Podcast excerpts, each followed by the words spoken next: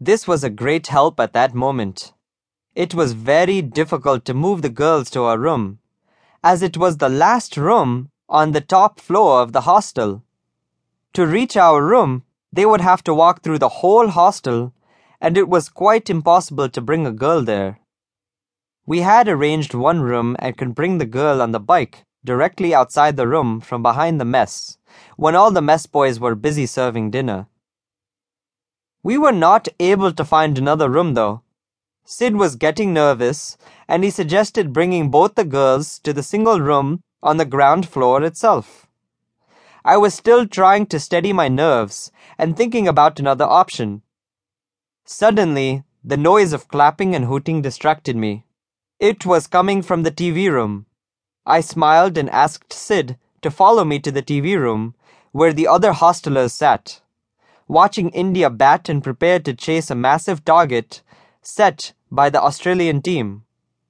Sachin Tendulkar was at the crease and hitting the bowlers all over the field. There was whistling and hooting at every shot he hit outside the boundary. I dragged Sid outside the TV room. Listen, Sid.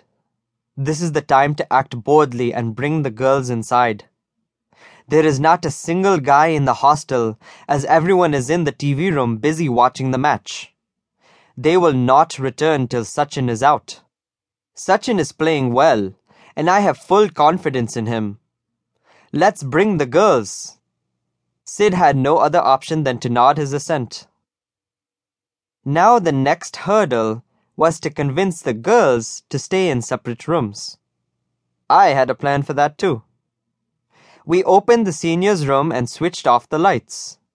I took a jacket with a hood from his room and asked Sid to join me on the bike. We went straight to the cafeteria where Mickey was waiting impatiently. The girls also seemed very nervous. Mickey was keeping them calm I introduced Sid in a hurry to them. Of course, with a fake name. I told them that we had to take the girls one by one, or else we would get caught.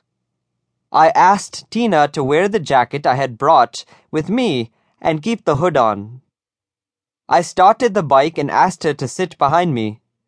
Then I asked Sid to join us. We had to adjust sitting on the bike.